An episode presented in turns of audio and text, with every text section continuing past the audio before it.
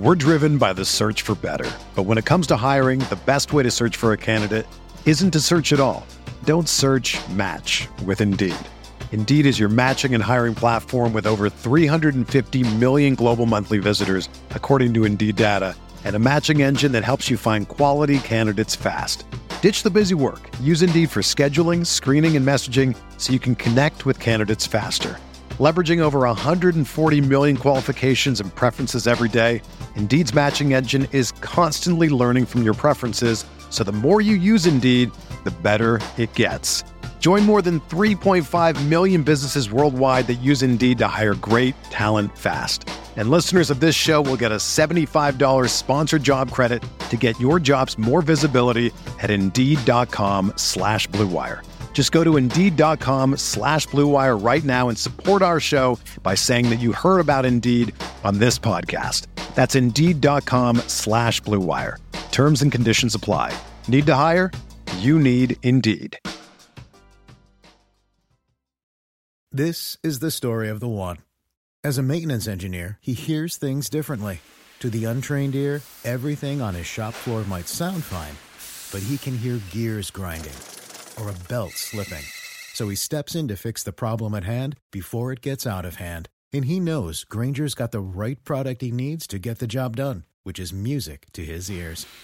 Call, clickgranger.com, or just stop by. Grainger, for the ones who get it done. The baseball season is go, go, go. It's nonstop, relentless for every night, six straight months, and then hopefully another month in October. You also have work, friends, family, and a million other things going on. That's when you reach for a Coors Light. It's made to chill. There's only one beer out there that's literally made to chill, and that's Coors Light.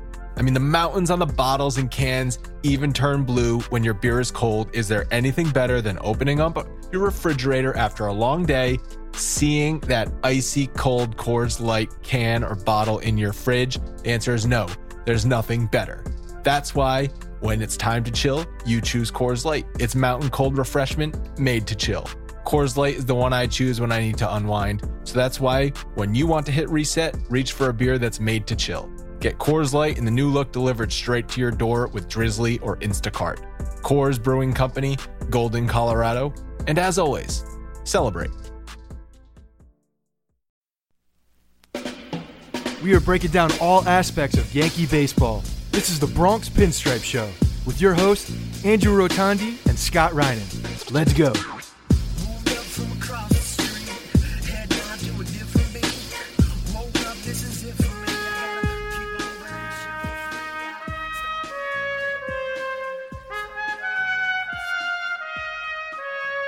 What's up, everyone? Welcome to the Bronx Pinstripe Show. This is a special edition of the podcast. We've been teasing it for like a month at this point, but Scott, we're finally getting to our 61 movie podcast review.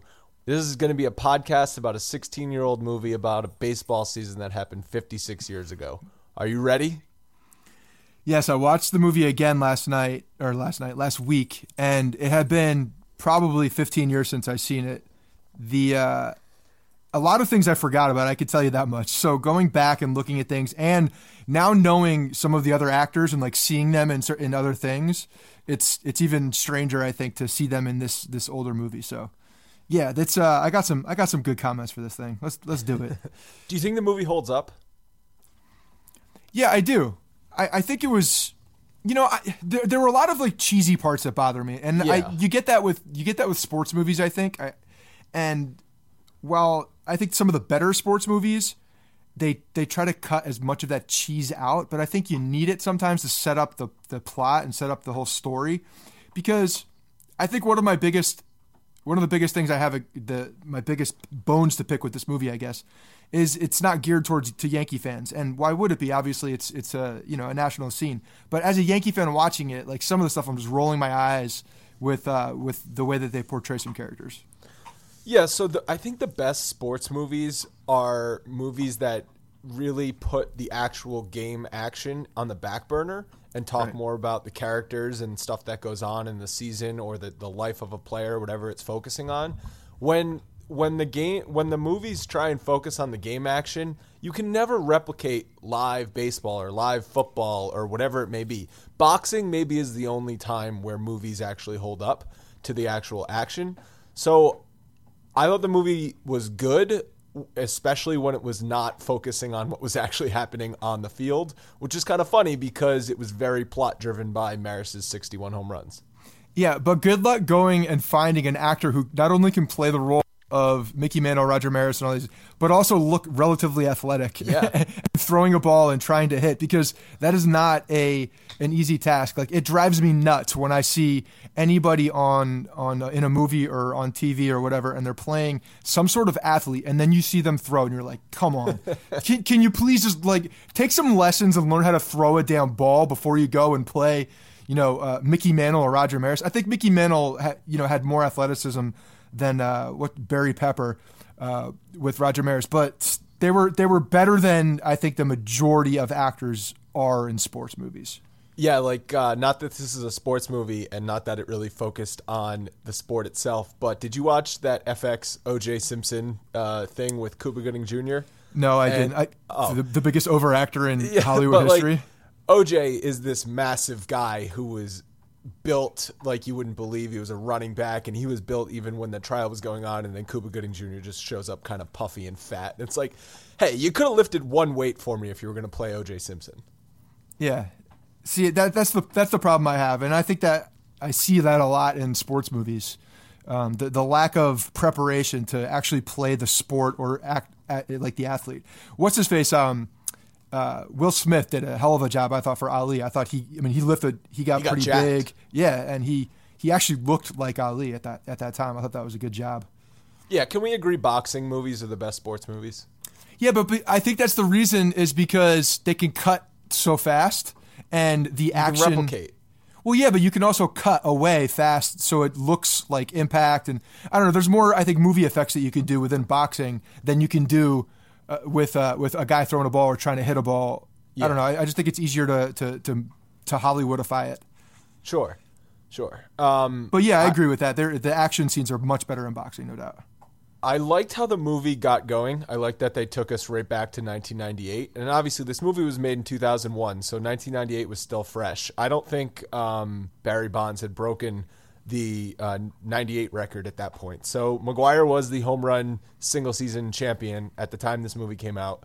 And it brought us right back with that Joe Buck audio and that footage at, at uh, the old Cardinals Stadium. Uh, brought me right back to 10 years old watching that summer. Yeah, that summer was awesome. And then Sammy Sosa was there to give him the, the hug. And the whole deal. I mean, that was such an exciting summer to watch baseball too, because my be- you know, my favorite summer ever. Did nothing, no season, and I know all the the uh, steroid implications taint it, but nothing is ever going to top that for me. Yeah, it was a lot of fun. The the battle between Sosa and McGwire was was fun to watch.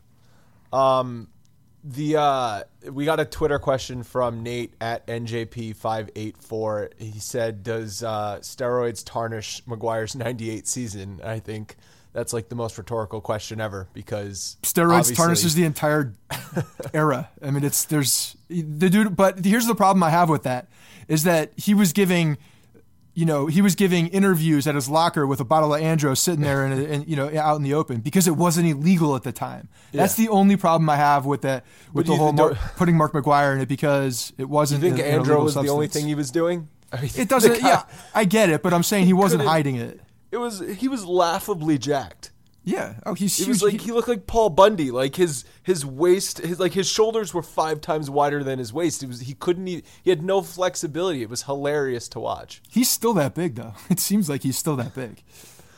Um, the uh, he yeah, and McGwire seems like one of the nicest guys, uh, and I think that's um like he was tearing up, and he had the Maris family there and everything. But if you're the Maris family, you got to be rooting against McGwire, right? Yeah, but I think it was so so much longer into the season that it didn't really it wasn't it wasn't worth it to root against him because he was going to get a month it. to go. He was going to get it, yeah. Um, what did you think of the old Yankee Stadium green screen? I thought it was, I'm trying to think back at the time, like you know where technology was as far as movies right. at that point, because I think yes, well, you have to take it with a grain of salt. But I thought it was pretty good. You know, I I didn't notice it being terrible, um, but I thought it was decent. Yeah, it was decent, and, and like I never saw the original Yankee Stadium. I've only seen it in pictures. Um, but it's one of the like the things I wish I could just go back to and walk into the original Yankee Stadium. Yeah. Um, but yeah, I mean, it's it, like that's sort of part of the movie holding up is is how does the technology and and it, like you said, it wasn't that bad. Well, that's the thing. I don't think they had to do too much either as far as the technology. You know, you have your couple, you know, panoramics, and you have your, uh, your, your a few views of what you're what you're looking at, but the action moves around so fast that you can't really keep your eye on it and notice if there's any like glaring def- defects. I think. So the the funny thing I found about this movie, and, and it's really mostly in the first say half hour of the movie, but you Yeah. can totally tell it's made by a Yankees fan, Billy Crystal, Right. because it, it pretty much just is like a, a 1961 Yankees trivia for the first half hour. The first, so okay, we talk about being cheesy and and how these sports movies are cheesy. Uh, look, before they even get to the the part with Maris, you know, and they and they go back to when they're actually real, they were in real time back in 2000 or what was it, uh, 98. They they would talk like what the son would be like. They'd be like, "Hey, what are you holding there?" He's like, "Well, I'm holding Dad's bat." And like you know, just like spelling every single thing out. Like the, the conversations were so unnatural that it was it was just driving me nuts. I'm like, oh, this is just such a force. Like I got to get this into the movie. So you say this, You got to you say the scene, this. you got to set the tone. Yeah, but it, I don't think it was done very well. I, I don't think the, the the writing was that strong, to tell you the truth. Um, and then uh, wh- what you're talking about, you're talking about the, the trivia and getting into the characters and identifying who everybody is. Yeah. I mean, come on. There, there, some of the things were just so ridiculous. Like, the, you got to make Mantle look like an asshole. Ma- Roger Maris looks like a yoke from the Midwest. Uh, Yogi Berra saying, saying ridiculous things. You know, Spewed it's like, 10 yogiisms in the first 30 seconds he was yeah, on TV. uh, on exactly. TV. Oh, okay, that's Yogi Berra. We get it. You know, I did not like the, the actor they hired to play Yogi. minus the ridiculous eyebrows on the actor that they played Yogi. Yeah, I don't know. He didn't. He didn't do it for me either. I actually forgot that was Yogi throughout the movie when he's like in there because he didn't feel like Yogi. Well, Yogi's Yogi's not a. I mean, Yogi should have a movie of his own. I mean, he shouldn't be the side character in a movie. So I almost would have rather just not even have them mention Yogi in this movie at all. Yeah, the the the Yogiisms being forced were were were pretty tough. I did love when Mel Allen, who uh, I have labeled as Bizarro Michael Kay, was just like you said, going around the diamond, and it's like who? Uh, and at, at second base we've got, and I don't even remember who the second baseman was, but Roger Maris in right field, the great Mickey Mantle in center field, Bob Cerv in left field, which I found out with a little bit of research is not accurate. Um, because the Yankees did not trade, or the Yankees traded for Bob Cerv on May eighth, nineteen sixty-one. So there's no way he could have been there on opening day. He wasn't there. You mean being like, "Hey, Roger, look, it's Mickey. He's up at batting practice.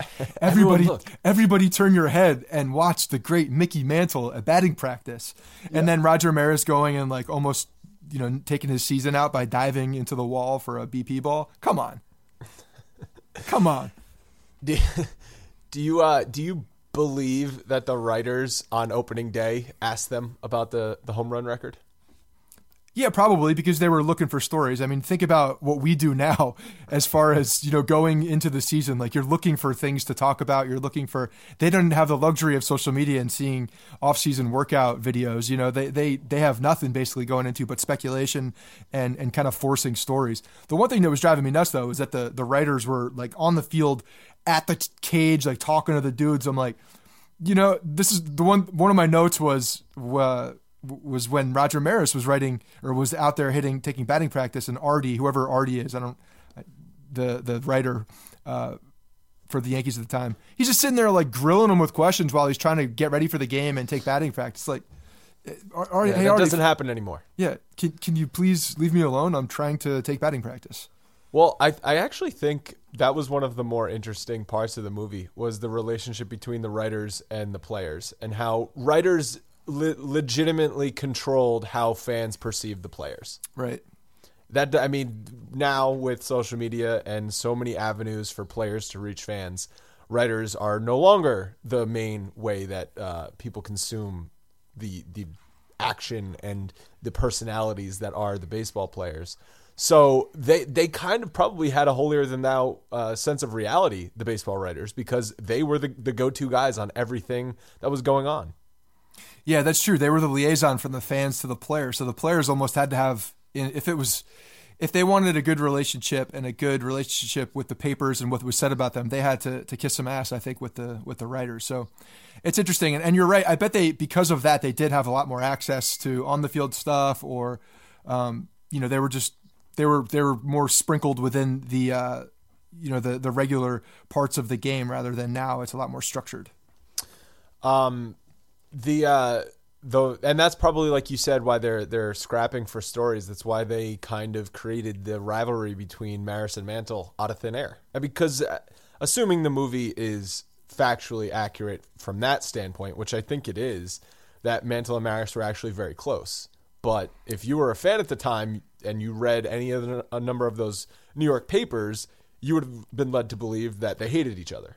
Well, and that's an easy storyline to to get to, right? Because Maris comes in and has an unbelievable season where where Mickey, you know, still had a good season, but there's there's now another guy in there who plays, uh, you know, a similar position in the outfield, who who hits uh, home runs, who uh, he's a middle of the lineup guy who is taking some of that fanfare away and, and, putting up some big numbers. So it is, if you're looking at it the outside, you would you can almost deem him as a threat to you know the great Mickey Mantle at that point. So it's a, yeah, it's, Maris, I think it's a natural storyline.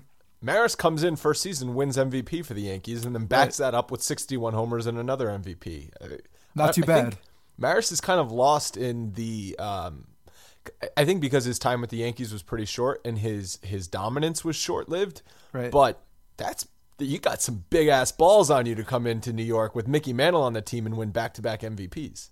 Yeah, uh, it just from from the portrayal and the way that they had his character kind of labeled was that he just didn't think about that stuff. It seems like he was just so I don't want to call it naive, but but uh, you know, carefree and and so focused on just baseball. I mean, when he when he goes back and talks about, you know, when Mantle uh, is is sitting with him, he's like, you know, tell me something about yourself. He's like, well, you know, I went, I, I went, I was in North Dakota, and then then I yeah. went and I played baseball. And, no, not your biography. Like, yeah. tell me something personal about yourself. Yeah, but the thing, the funny thing is, is like the biography was go, living in North Dakota, like being, uh, you know, on the farm or whatever, playing baseball, then playing baseball, playing baseball, and I'm in New York.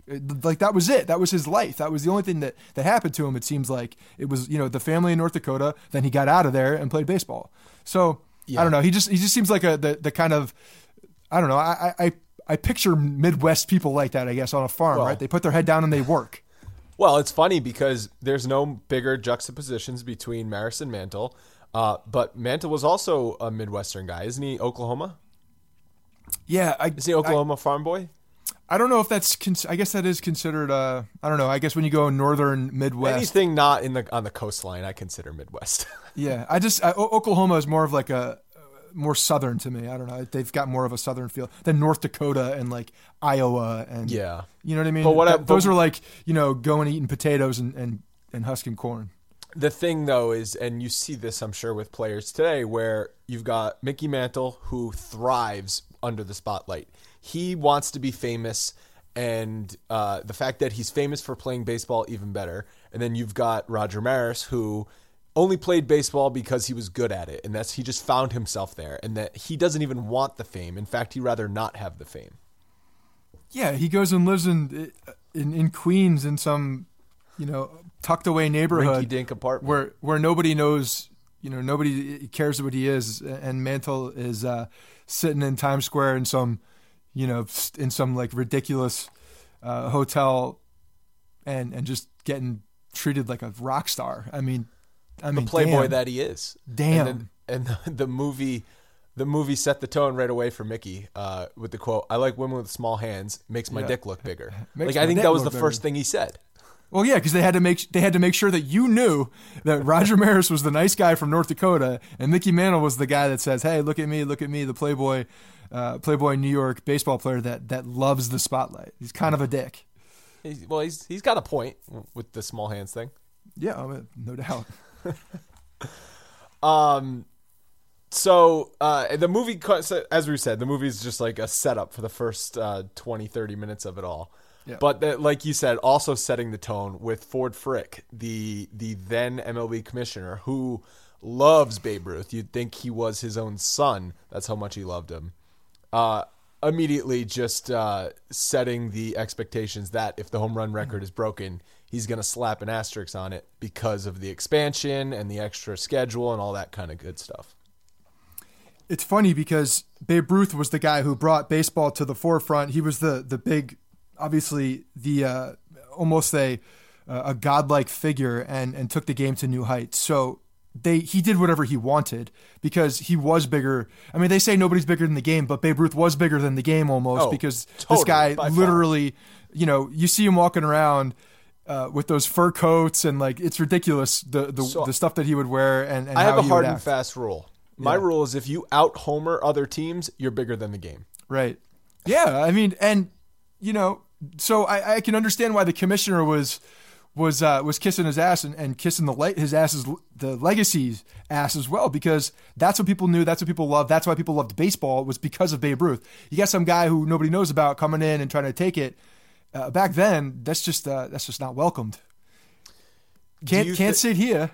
do, do I feel like I gotta talk like a like an old time radio guy. And that's what I felt like the entire movie. Yeah like the way Mal Mal Allen was talking yeah, Huckleberry's out there trying to trying to break Ruth's record. Or as you would call him, Shooter McGavin. Shooter, that's all I saw. The whole movie was Shooter McGavin. I couldn't I couldn't take my eye off Shooter McGavin the entire time. Yeah, there's certain roles that you take, and then that's just your persona for the rest of your life. Do you know his name in real life? Not a damn clue. No, but he's in a million things. But he'll always be Shooter McGavin. What is his real name? Do you know it? No idea. um, so uh, I, one thing I wrote down when they said it was that Maris's salary was thirty eight thousand dollars, and right. uh, that uh, give or take a few bucks equals what Jacoby Ellsbury makes per at bat. Oh, that's disgusting.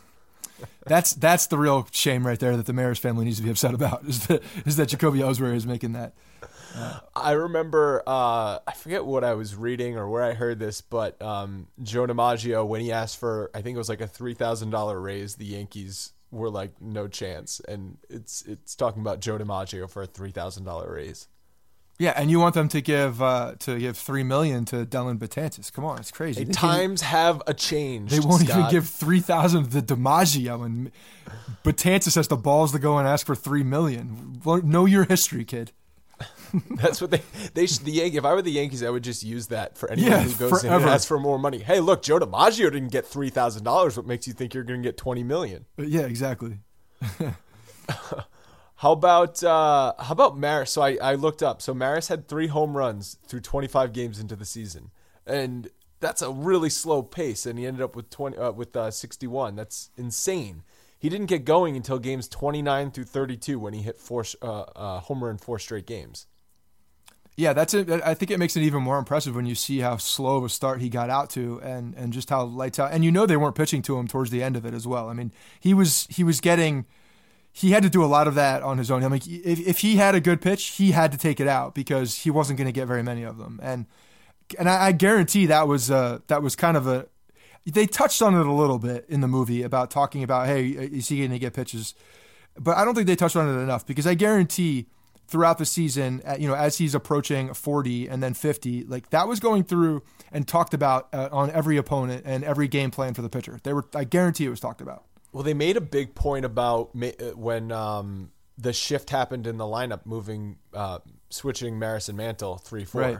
and putting Maris three, Mantle four. Mantle was having an unbelievable season as well, so Maris was getting all the pitches, at least through the first three quarters of the season until Mickey got that that uh, that alien shot in his ass from Mel Allen's doctor and, and had to go to the hospital. What is the deal with Shooter McGavin going in and giving the giving like the herpes shot to to uh, to Mickey Mantle? I mean that thing that thing got bad fast. It was like it was like an, a, it was like an real? African disease. You think that really happened? I think he shot him up with an African disease. Yeah, it was it was terrible. What was that shot though? That's what who, I want to know. Who knows? I just love how uh, you're taking. They're allowing Mickey Mantle, their best player, their franchise player, to just take doctor advice from the broadcaster. Yeah, And not only, but here's like, here's my imagine question. John Ster- imagine if Suzyn Waldman, Waldman was waltzing Hey- through the clubhouse and Hey, handing Raja, Derek yeah. Jeter It's Roger like a prescription. The, the the the big question I have is like, yeah, it went bad. We saw what what what happened. It went bad, but what was it? What was the intended shot supposed I- to do? so Sounds I- like HGH to me. I don't know. Now, Sounds HGH something. a thing back. Don't start rumors. I'm just saying it sounds like it's you know trying to heal an injury, trying to get back faster. Sounds like it. I did. I did when I watched this movie and wrote the blog back like six, eight months ago. I did some research, and that was one of the things. And I could not find anything on what that shot really was. Uh-huh. telling you, it was something uh, some unlabeled You're, nonsense uh, from the horse farm in Oklahoma. Are your sensors going up? Is that what you're saying? Yeah, I'm saying I, I'm wondering what that what that shot was. I mean, I think what happened with the it was a it was probably a bad needle. I don't know. they forgot to they Yeah, they- forgot to I think- disinfect the needle. I think it was a bad needle. Yeah, and I think he got herpes in the leg. It was, that that needle was previously used for some homeless bum in the Bronx, and then they just stuck it in Mickey Mantle's butt. Yeah, I mean that's there. It didn't seem like he really cared. He was just going for to get the magic shot. Pre- pretty unbelievable. I so I like to think about what if Mickey Mantle never had all those injuries and didn't have the alcohol problem and wasn't partying all night uh, every night. Um, and they kind of talked about. Do you remember the scene in the movie when they're on the road trip and they're all, they're in that bar and um, DiMaggio they they find out DiMaggio's throwing out the first pitch like in a couple days. Yeah. and, and Mickey starts to freak out. Yeah, Um, and then one of the other players was talking about how in the 51 World Series, Mickey tore up his knee because he uh, uh, Casey Stengel told him to catch everything in the outfield because Joe DiMaggio couldn't run anymore. right. Um, and you always hear the story of, about the sprinkler head Sprinkler in head, yeah. Stadium. Yeah. Um, and anybody who watched Mickey Mantle in those days said that if he never shredded his knee and never had all those injuries, like he basically was playing, even in his best days, he was playing at like 75%. And uh, they just wonder what he would have been if he was 100% or had modern medicine. Well, according to the movie too, I mean, if you just look at the time where he moved in with Maris, if that's even 100 percent true, but he went. No, that and- is that is true. I fact checked that. Yeah. So he went and he lived with Maris on, on like the straight and narrow for a while. He cleaned him up, made him, and he had a great season. You know what I mean? So like, it's it's very look for what, anybody else thinks. Maybe it makes for better podcasts, but alcohol does not usually make for better sports and athletic It's a, uh, athletic it's a achievement. PED for podcasts, but not, Yeah. for, not for baseball. Exactly. So so the fact of if we're talking about it, would Mickey Mantle have been even better without the drinking problem in the late nights and going out? Yeah, I think I think he would have been. Uh, you know, I don't know about the numbers; they probably would have been close, but the longevity and it, obviously he would have been on on the field a lot more often. And yeah, I mean, he he was a, a special player while doing all this stuff and being injured. So the sky was the limit with it. But you know what? That was part of Mickey Mantle, I guess. Yeah. I was watching, I forget, I was watching one of those MLB Network. Um, do you remember those MLB Network uh, top nines where they would do the nine best players at each position, like over the course of history? Yeah. And it was center field, and obviously they, I think they ranked uh, Willie Mays one, and Mickey Mantle, I think might have been three, and Joe DiMaggio two. But uh, one person talking about Mickey said that um, if you were wa- when you were watching on their best days, Mickey Mantle was better than Willie Mays on any given day when he was healthy. Yeah, I mean, I guess it makes sense if you look at what he did while not healthy. I mean, the the diagram, you know, it's a it's a famous picture. Just Google it if you haven't seen it. But the Mickey Mantle diagram of his injuries is insane. Yeah, of it's the, like, like, uh, the map of his body, and then they there's just like all sorts of lines coming out of it and uh, talking about how many injuries. I think it was in Sports Illustrated or something. I remember that. Yeah, he's on the crutch, right? It's like that game. What was that? That game Operation? Operation, yeah. Yeah. But yeah, I mean, it was an unbelievable amount of injuries that the guy played through, and uh, he played through a lot of them. That's that's the crazy thing. I mean, you you know how how many times he would have been on the DL now if he had those same injuries? I mean, he wouldn't have been playing half the time. Yeah. Look at uh, speaking of uh, the uh, one guy we just mentioned, Jacoby Ellsbury. Yeah, I mean, Jacoby Ellsbury would not have been on the DL for ninety five percent of the injuries that he had. then, Uh, so you remember the car accident, uh, which was sort of like the, the straw that um, the last straw, or how does the saying go? Straw The straw that broke the camel's back. Camel's back. Uh, it, when uh, he had that car accident, and they had, uh, Whitey Ford. I love how also they play, portrayed Whitey Ford as just like literally, like by definition, chairman of the board, which is Yeah. what his nickname was. Right. But uh, that was sort of like the last uh, straw before Maris had to be like, "All right, Mickey, you got to Hey, you got to hey, calm the hell down." Yeah, yeah Mickey. I, I don't know. I, I don't know. You didn't. Don't look too good. You don't look too. I just can't. The way that they talk is so ridiculous, and the way that if if Maris actually talked like that about how how calm his demeanor was and like how un, non-confrontational he was until he got like pushed to the absolute limit when he's getting like death threats. But the the uh, Whitey Ford is just like throwing money. He's just like throwing money at people. Yeah. like thank just- God social media is not around. He's making it rain on all of the people that witnessed Mickey Mantle being a drunk asshole. Oh, and you're you're not going to say anything and throws like a couple hundreds at him. And, like, like, yeah, that's gonna. who's funding that? I want to know. uh, who's not taking that money and then going to the paper and, and cashing that and double doubling down? on this That's true. That's true. But Yeah. you know what? A lot The of those writers, write the Yeah. papers didn't want to write it because then they would lose access. You're right. Yeah. So- that- that's kind of a nice system, though. Yeah, M- Mantle was essentially a made man with the media. Mm-hmm. Not a I bad, like not a bad I- situation to be in. No, I think it's uh, I think it's a good situation. I, I, I like I like the way that that works I, because then these guys stay on the top of folklore and, and and they stay on posters and you know no kids have to have conversation or no fathers have to have conversations with their kids about these guys because it's all it's all tucked under the rug. That still exists though, but at least you have Not some just to a small extent. Yeah, to a small extent, but at least you have a lot of writers and a lot of media people and blogs like us that will uh, will say if something like that, like if obviously you couldn't even hide it now. If Mickey Mantle, if um, I don't know, name if Mike Trout crashes his car because he's drunk, you can't hide that now. That's all over the front pages of every sports section tomorrow. Right. Yeah. I mean, there's been things that we've gotten though that we've not that we have not reported Because we that we haven't said we're not anything. 100 percent sure that they're actually accurate. That's Oh no, no, no. I, I have 100% facts that I have not that I have not put out there about about certain people in the organization. But there's the reason you do that is because if you are the guy that puts that out puts something out there that really doesn't want to be out there, then you lose credibility a little bit with that a lot with that player and with the you know the people around it and and what's what does that do for you in the future it, it does a lot of bad things so you, you still have to kind of balance if it's balance. worth it yeah Um, so they uh, they bring Mickey back to his hotel at the St. Moritz, which um, is like the Ritz Carlton, just hadn't been called the Ritz Carlton at that time. And do you remember the uh, the hotel manager kind of complaining that Mickey's bringing bringing broads back at all hours of the night? yes It, it made me think. Do you remember when A Rod got kicked out of Trump Tower because he kept bringing hookers in? Uh, yeah, I remember the stories. It's and his neighbors were complaining because he had a train of hookers just all, all hours of the night. This was like 2011 A Rod when he was he was his most irritable. Man, what happened with that? That that was a good A Rod. I feel like you know the, the guy Oh. that brings in hookers. That was the A Rod that we hated.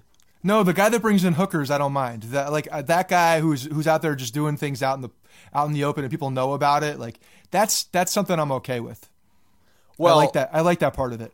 2000. Not that I condone getting hookers by any means, but So- for whatever reason, that makes me like A Rod better. we like Kate Hudson A Rod because that was when he won a championship in 09 when he was dating Kate Hudson. And then he moved on to Cameron Diaz. You remember the popcorn situation? Yeah, I just don't Super understand Bowl? Cameron Diaz and the and just on on the Cameron Diaz. stuff. I don't get that. I don't think she's that great. You don't think she's that hot? No, no, I can't stand her stomach. Her stomach bothers me. It really does. A It's- stomach guy? Well, with her, I'm an anti-stomach guy because it, it looks, it, it just, it doesn't look like a like a woman's stomach. I don't know. It just, it's a well, bo- if you haven't noticed, me. A Rod has a type. I don't know. Does he? He's been all over the map. Uh, He's got a type. A Cameron? Cameron Diaz, um, Madonna. A Woj? How do you go to Madonna to A Woj? Well, A Woj was for her business acumen. He was picking her brain. And right, and her science. Do you remember uh, and her and her, me- her medical science uh, prescription drugs? Yes. Uh, do you remember also when he when he was pictured in his backyard with those female bodybuilders? No, I don't remember. No, I don't remember that. Well, Well, that's he dated what's her face? Torrie, uh, Torrie Watson is that her name? The she was a WWE chick. Okay, I don't remember that part, but but what I'm get what I'm getting at, A Rod's type is uh, muscular, Okay. Besides A Woj. right? And Kate Hudson. is- we don't even know if he's still dating her though. No, it's. I don't think he is. There's just way too many uh, Instagram stories out there without a Woj for them to be a, for them to be an item still. Yeah. Uh, we got a Twitter question from Matt Luck at DC5 Goon89. And he says, in 61, Mickey Mantle eats the nasty eggs before games as a ritual. What are the weirdest rituals you guys have heard of? So this was after he moved in with Maris and Cerv in that Queens apartment, in that two bedroom Queens apartment for three Major League Baseball players. You know, when you're making $38,000, you can't afford uh, luxury accommodations. You got you got to stay in Queens if you're Roger Maris. Yeah, you got to keep it. You know, look, he's you know he the money doesn't uh, that's ball and money, and it's just you, the money doesn't make the man. He was he's very humble, very humble. Got to stay in Queens and just not flash that thirty eight that thirty eight k. But uh, those green eggs, which didn't really look that bad to me. I mean, how bad can you make eggs? I don't really understand that unless he's putting some other foreign substance in these eggs. Back on the foreign substances, I don't know. I mean, they they, they made him hit home runs too.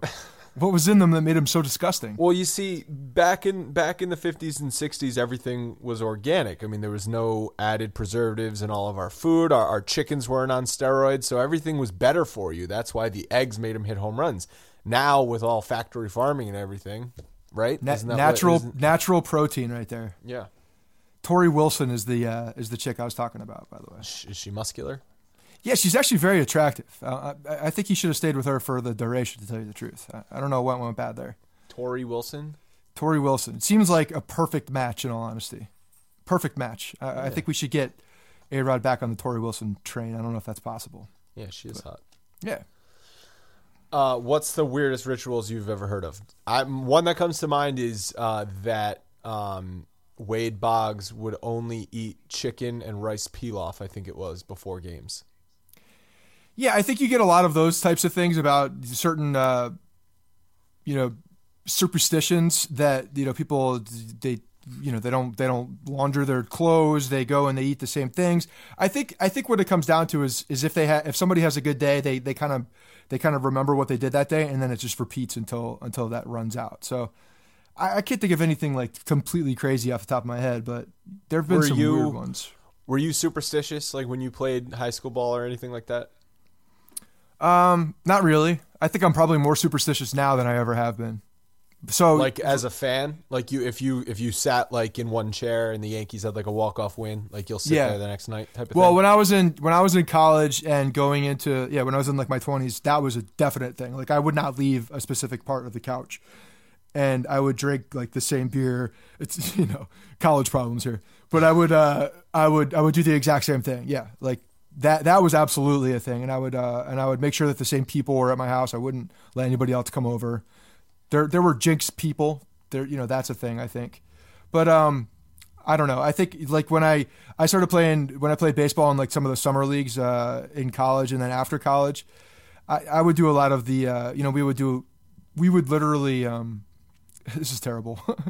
we would drink before the game a Naturally. little bit yeah, we uh, so just a little bit, just every, a little buzz, get a little every, buzz going. Almost like every Sunday, there would be uh, there would be Red Bull vodkas going on in the parking lot before we started to play the game. Well, you're that's good. You're getting the energy while you're getting yeah. the buzz on. Yeah, a couple times I had to get taken out of first base because I couldn't see the ball. getting your B12, getting your uh, daily uh, maximum amounts of B12 before you go out there. Yeah, there's vodka too, but yeah, know, yeah. It's, it's the vodka was a. I'll never forget the day that I took myself out of the game because I couldn't see the ball. Tapping out like running backs do yeah, I was like, I gotta, when I they're gotta, gassed. I got to go sit down. Uh, I tweeted this when I was watching the movie the other night. But do you remember when uh, Maris and Mantle uh, formed the M&M Corporation? I mean, the first thing I thought of was A Rod Corp there could have been some inspiration there. I mean, if you're going definitely it, some inspiration there. I yeah. feel like A Rod watched the movie and then was like, "Hey, that's a good idea." A Rod Corp, yeah. You know the M&M, the M&M boys. It was interesting to me when they had that, and then they, you know, they were showing like some of the um, some of the things they were they were doing with the corporation. But at the end, Mickey's like, you know, you take all the money, you do whatever you want, you take everything and and just giving it to Maris. It was almost like a pity thing, like like he felt bad for him so badly that he was just going to give him everything. I don't know. I felt I felt that was kind of a slight, and I, I don't know if I would have taken well, it as well. I don't know if it was a slight. So Mantle, it was pretty condescending. See, I took it the opposite way. I think Mantle um, I almost think Mantle looked up to to Roger Maris as far as like the type of person and type of family man and type of father he was. Right. And Mantle knows he was not capable of that. I mean, he couldn't even be in the same city as his own family. Um, I think part of him wanted to be, but he just couldn't. Uh, so I think he actually did look up to to Roger Maris in that sense, and I think he probably knew he needed the money more than he did. I mean, Mickey Mantle was give was given everything. He didn't yeah. have to pay for anything in that city. That that wasn't how Roger Maris was treated.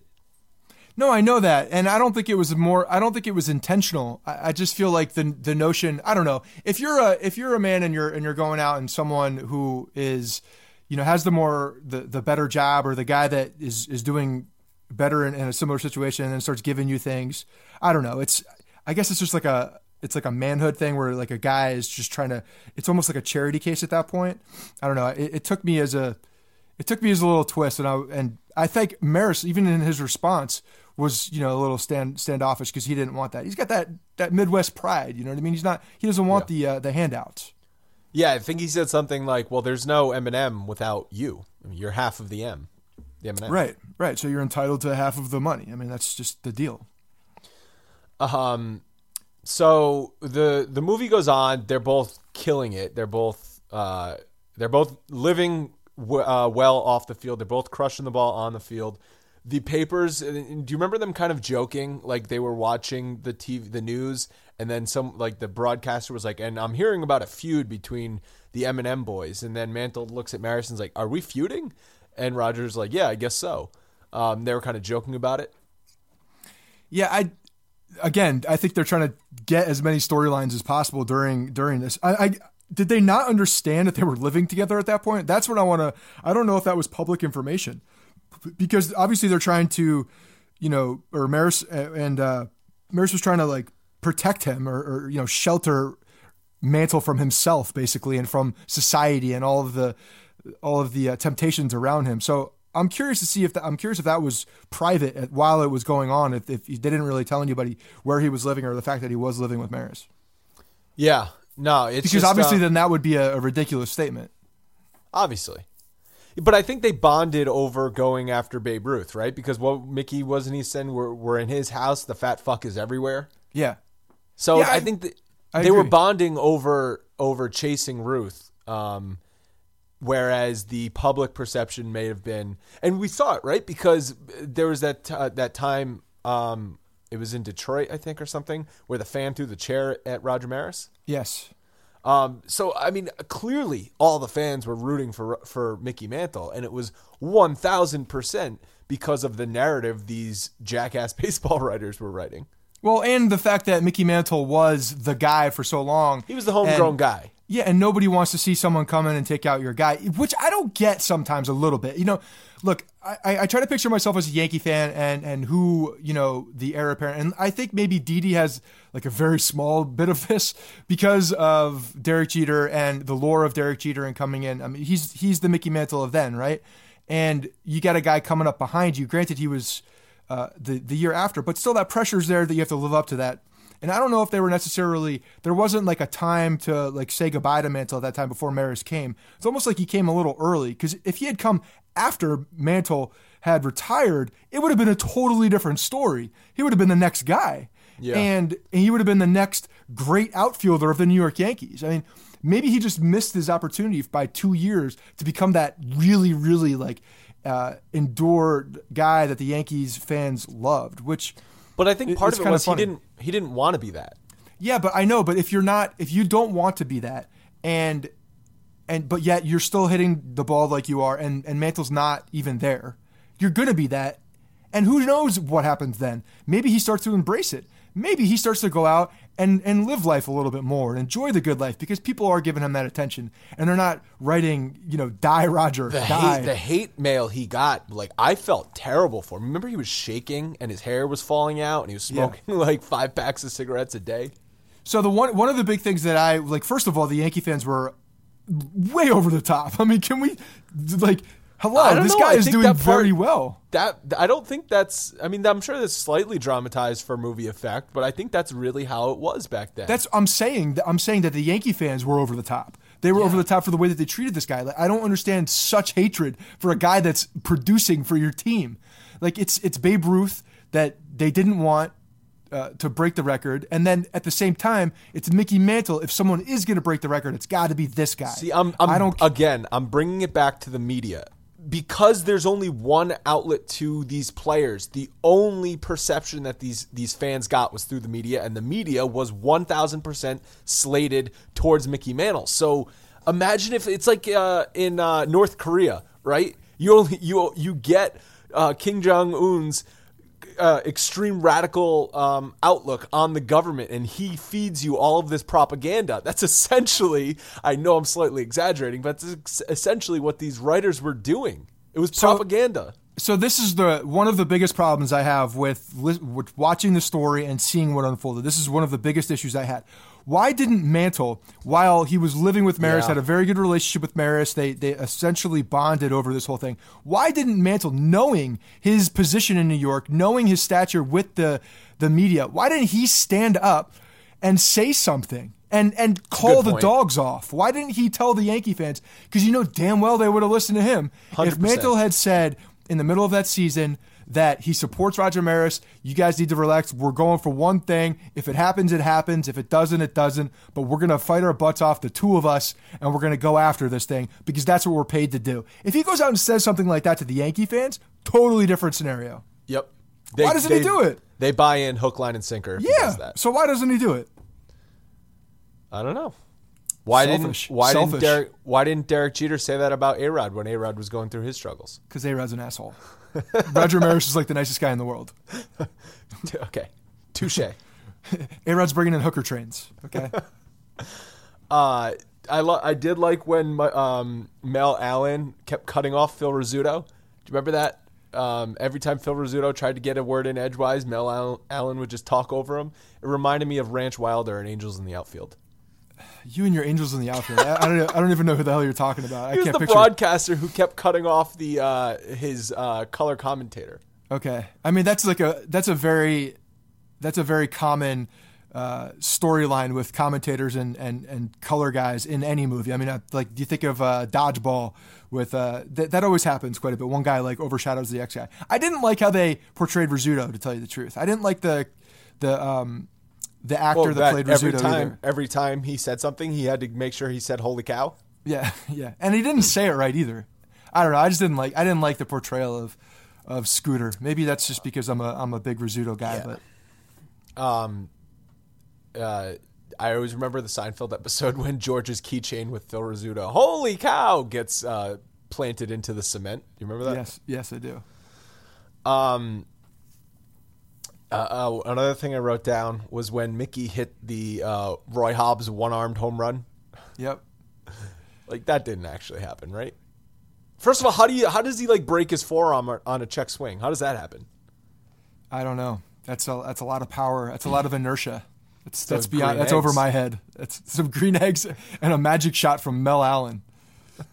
that's all you need to fix that.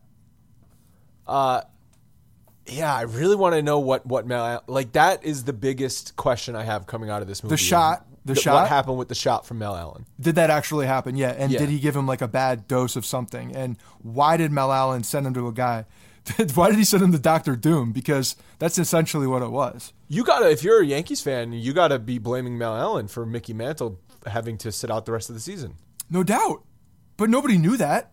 And maybe that was a storyline that was made up. I don't know. I, I, don't know how you even fact check that. Maybe somebody wrote about it at some point. We should look that up. We probably should have already looked that up. But no, I, we'll I did out. look it up. I can't find anything on it. Uh, so I, I googled it like the hell out of it for ten minutes when we were when I was watching the movie. I could not find anything on it. If anyone knows anything about that that whole storyline of 1961, tweet us at Yankees Podcast. All right, I'm searching.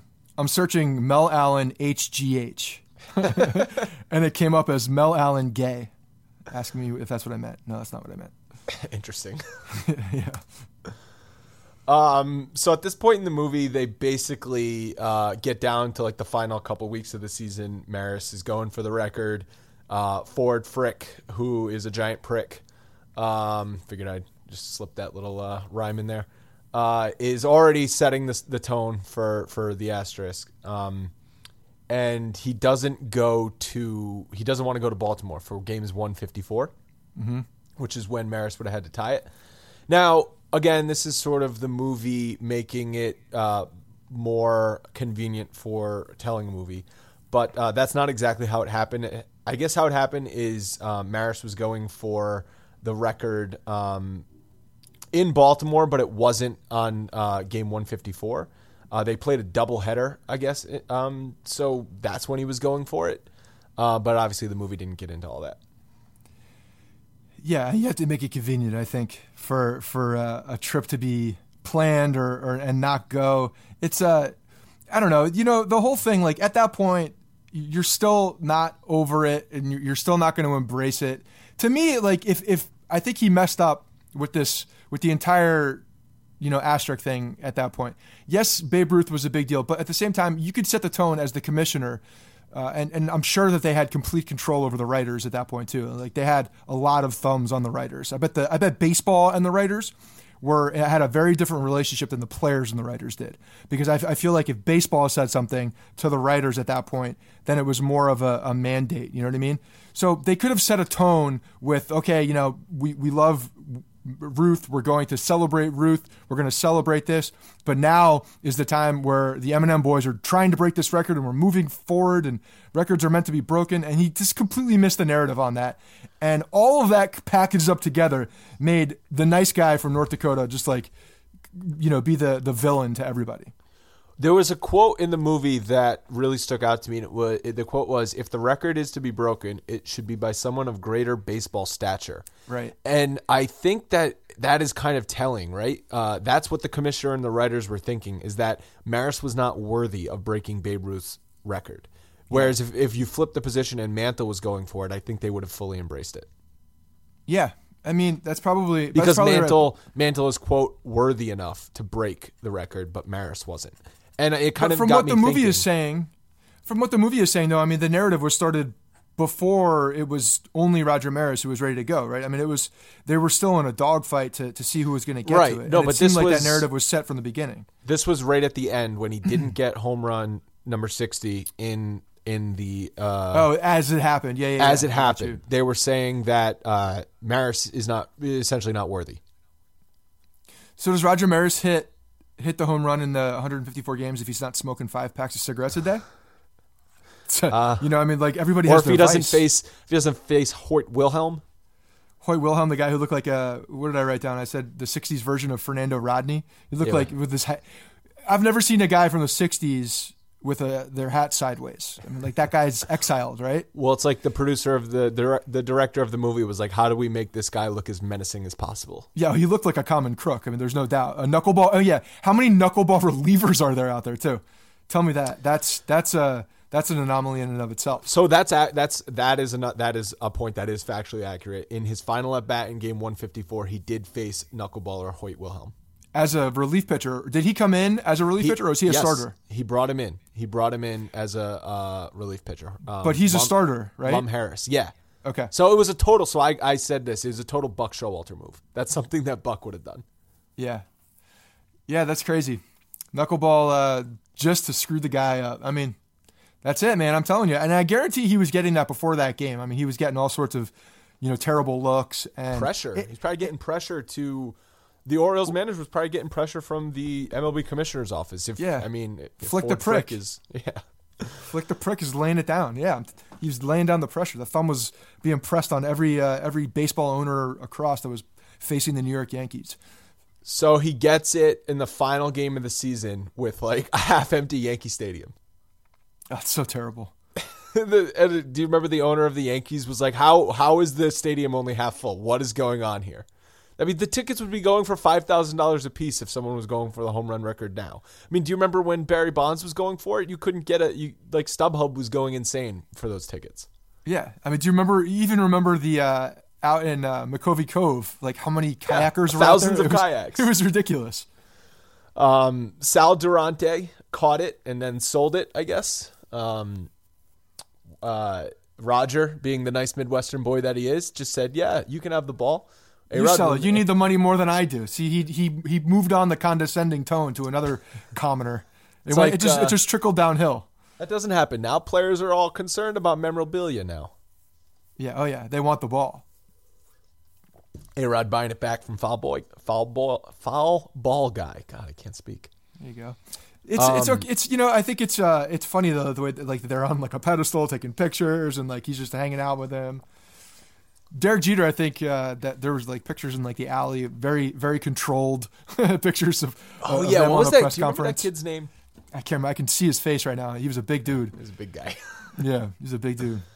Um, 61 was a bad year for Babe Ruth records. Not only did the 60 home run record fell fall, but Whitey Ford in the World Series that year broke his scoreless inning streaks of 29.2 innings. Wow. I mean, it all has to go down at some point. His wife did not seem very happy about the the records falling for for Babe Ruth. Nah, she seemed like a bitter old woman. Yeah, she did not like her position any longer with with the Babe gone and all these guys trying to stamp, you know, step on the Babe's record. He's the Babe. He's not Babe Ruth. He's the Babe. It's like that's like it's so ridiculous. I wish I could. I wish I could uh, to just like go back in time and and just see in in real life like what he was actually like. Babe that's one of those. Yeah, that's one of those. That's one of those time travel things that I'd like to do is go back and see Babe Ruth. I think he'd be probably one of I don't know maybe three people that I'd like to see play baseball. Interesting. So if you could go back in time to one baseball era, it would be like the 20s for Ruth. Yeah, I would def- Ruth would definitely be one of them for sure, for sure because I think he was such a godlike figure at that point, and he was so much better than everybody else, and you know, just just he was bigger. He was he was, uh, you know, larger than life. I mean, not even just baseball, but outside baseball. I mean, he was he was a he Oh was yeah, myth- it was a mythical figure. Yeah, so I yeah I want to see I want to see how much of that is is actually accurate, and then how much of that is just you know us playing telephone over the years and, Sure. and building it up and, and looking back on history and and relishing on it because that absolutely happens. I probably would pick like the early 50s when there were still three teams in New York and, and like New York was just the baseball hub of the world with the Yeah. Yankees, Dodgers and Giants. Um the they all had superstars, right? The Yankees had DiMaggio and Mantle, the Giants had Willie Mays and then the Dodgers had Jackie Robinson. Yeah, that's a lot of that's a lot of superstars on different teams in one city. Um, so Maris died six years before Fay Vincent got rid of the separate record asterisk, which is kind of sad. That is sad. Such And a then- nice guy, man. Such a nice guy. Uh, Christy McQueen at Glass Flippers says, "I'm really salty that Roger is not in the Hall of Fame. Yeah, Do you think he deserves to be in the Hall of Fame? Um, probably not. I think some of the records do. I think some of the uh, the His the- season does, Hi- and his bat is there. And um, I remember something because the, the Hall of Fame is a museum, so just because the player is not enshrined in the Hall of Fame doesn't mean something he did shouldn't be. So no, I- that's. I, mean, Tyler Austin and and uh, Aaron Judge have artifacts in the Hall of Fame from the back-to-back home runs that they had on their debut. Right. Which is why, though, it annoys me, and I'm, th- I promise this is not going to be another Hall of Fame discussion, but it annoys me that um, there's players that had way less impact on the game of baseball than Roger Maris who are who are in the Hall of Fame. All right, I can't help it, but let me ask you a question. So, if Roger Maris was eligible for the Hall of Fame today, right now, would he be a Hall of Famer? Well, I don't. uh, You mean if like he was playing, if he played over the last 15 years? Yeah, same stuff. Like same thing. Same thing happened. But I'm saying like I, I feel like the the criteria has gone down. That it would be a it could be a different story for No, because they, they because people would have said, "Oh, he, oh yeah, he broke the home run record in the middle of the steroid era." Yeah, yeah, right. Okay, he's clean. I think if he became re-eligible now, he would get voted in. that's what I meant. I didn't mean that he would that that him Oh. playing in the 90s. I'm talking about if he was eligible for the player that he currently is. I bet he gets in on the Players Association whenever At that some point. time comes. Yeah, yeah, because so- of because of the historic impact. Well, and also because of all the He things that have happened recently. I mean, Jeff Bagwell and and uh, I, I still can't get over. It's not even that Jeff Bagwell is the biggest one to me. And I don't even want to get into this. It's going to make me go down another rabbit hole. But Craig Biggio is the guy that really pisses Yeah. me off. Right, like Uh, how you're telling me Craig Biggio has a, a more lasting impact on the game of baseball than Roger No, it's it's Get the hall of really here. good. It's the hall of really good guys who had good careers. bullshit. That's what it's becoming, and it's and it's diluting the entire meaning of the Hall of Fame. It's pissing me off. So, give me a letter grade for the movie. Give it a B. All right. It's, de- it's definitely not an A, and I don't think it's a C. It's a it's a it's a B. It's Yeah, a low, it- it's a low B. in all- It's in a low honesty. B movie, but I think it's a high B, borderline A minus sports movie. Um, I don't know. I wouldn't put it in my top. I wouldn't even put it in my. I don't know. We did. So we did. Remember, we did the. Um, It's certainly not in my top five. The sport baseball movie March Madness bracket. It lost Yeah. in the first round to Moneyball, which Moneyball might very well be the best quality baseball movie ever. It might not be your favorite, but it's considered maybe the best quality. Yeah, I just uh, I, I I think as a Yankees fan, I look at this movie differently than than maybe a. Cardinals Oh yeah, if fan. you're if you're a- yeah if you're if I'm a Cardinals fan who likes baseball and I watch this movie, I feel like I like it more. Actually, oh uh, no you weren't going to expect that, right? No, No way. because of all of the the the cheesy things that they that they they said. I I didn't. I I really like. I think that took away from the movie for me. The beginning of it and like all the cheese and the the forced like sediments that they had inside the movie. To me, that took away from the movie. that that wasn't nostalgic for you. No. Well, I can't get nostalgic about something I didn't live through. I don't That's know. true. I feel like nostalgia is what you remember, right? So like I'm going on the history books, I'm going on what I've read and what I've seen and and and, and stories that I've heard from other people. So you know, I, I know all these things. Like I know those players very well. I know what they're like. I know uh, from reading this stuff and just from being a Yankees fan for as long as it. So somebody coming out and spelling it all out for me and like giving me the exact characterization that's so stereotypical to me pisses me off and it's and it's uh it's it's a it's a bothersome. For, I couldn't get past that in the That's beginning a- of the movie. It was pissing me off. That's an interesting take. That's a little bit of a hot take from you on the movie. I guess it was uh yeah the the um the Yogi Berra thing really bothered me. Yeah, me. that was uh, Yogi was my least favorite part of the movie. The fact that they just had to force in all those Yogiisms was definitely annoying. yeah, it was really annoying. And um so I, I like guess I that's said, away I from think it. I think the movie had humor, which I think was was a nice added um, added bonus to the movie. And I think that if you just look at like the last half of the movie and the struggles that Maris went through, I thought that it did that really well, and it, taught me a lot about what Maris went through that season. See, I agree with you there. I think the second half of the movie was way better than the beginning of the movie, the first half of the movie. I think after they set up all the nonsense and did all the stuff, and they actually got to the plot, and they actually started talking about the narrative of Mantle and Maris together, that's when the movie started getting very good. And I and I did appreciate, uh, you know, the things that I learned with with the relationship that the two had, and some of the things that they went through, and like that's the type of thing that I that I really did appreciate and I liked. It was the first part of the movie to me that was uh, was the the slight spoiler, I guess. Yeah, It didn't ruin the movie by any means. I mean, I think a B is a pretty good grade for a movie in the first place. Um, but when you're talking about baseball movies and and, and like the the top baseball movies, I I don't know. I, I don't think I would put it up. I don't think I would put it up there. And and and not because of the storyline, but, but because of the way it was done. yeah. Oh, it's not in my top five baseball movies, but I think Miss- I think Billy Crystal almost missed the mark on it. oh come on, no, Yeah. Oh yeah. Yeah. Yeah. I'm gonna. You're go just far. jealous because he got to play in spring training. Yeah. What did he do? He struck out. What a bum. Would what you- a bum. I think he did follow a pitch off though. Yeah. He does not look like any sort of athletic at all. Well, the, he, he was he was doing this in his late fifties, early sixties. Yeah, I know. mean, just when you see Billy Crystal, I mean, he's the he's he's, Ah. he's the least athletic person you could think of. So the fact that he touched the ball, I guess that's good. all right. I think that'll do it for the movie review. I hope people enjoyed it. Um, the first time we've ever done something like this. What do you think, Scott? It was different. It was definitely different. I I, I I like talking You about You were skeptical when I posed this as an idea to you. because I didn't know how the hell we were going to talk about this for an hour to tell you the truth. But we you know, did it. Look. Well, usually when when we start talking, we just start rambling on and we start going down our own holes. But so you know, the more I thought about it, the real, the came to the realization that we'd be able to to get this in. But um, no, I like it. I think uh, I think uh we should we should do another one or two of these and see how they roll. Yeah, I'm, I'm interested on the feedback. I'm interested on the feedback. Yeah, give us some feedback if you have an idea in mind, whether it's a Yankees movie, Yankees TV show. I know we talked about maybe doing The Bronx is Burning. You remember that ESPN miniseries? Yeah. Um, I, I watched that once. I'd like to go back and watch that, and maybe we can do a podcast on that, or any other baseball movie or anything like that. Any ideas you have for you guys have for some extra content?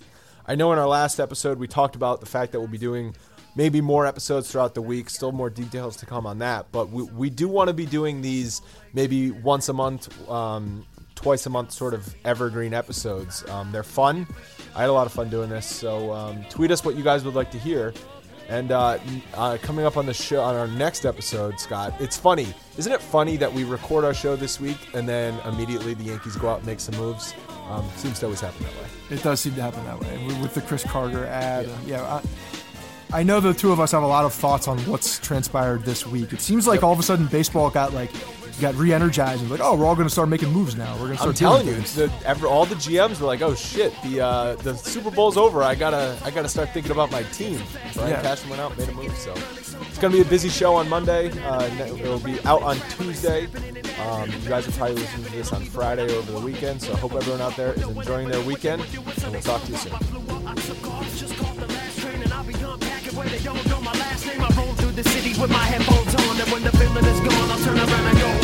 Hey guys, thanks for listening to the Bronx Pinstripe Show.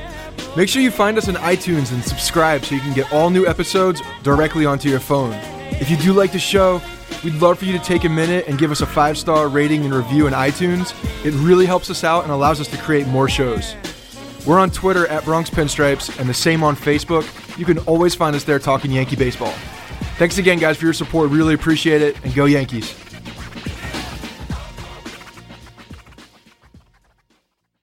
Everyone is talking about magnesium. It's all you hear about. But why? What do we know about magnesium? Well, magnesium is the number one mineral that 75% of Americans are deficient in. If you are a woman over 35, magnesium will help you rediscover balance, energy, and vitality. Magnesium supports more than 300 enzymatic reactions in your body, including those involved in hormonal balance. From functional medicine doctors to mental well being and female hormone experts, we all know that magnesium is the one mineral to improve all aspects of well being and health. But which one? Magnesium Breakthrough from Bioptimizers, the trusted choice recommended by leading experts with seven best absorbed forms of magnesium to ensure your body receives the support it needs for overall well being. Go to bioptimizers.com slash balance today and use code BALANCE10 for 10% off. Support your journey to wellness at B-I-O-P-T-I-M-I-Z-E-R-S dot com forward slash balance. Magnesium Breakthrough from Bioptimizers, your foundation to optimal health and vitality.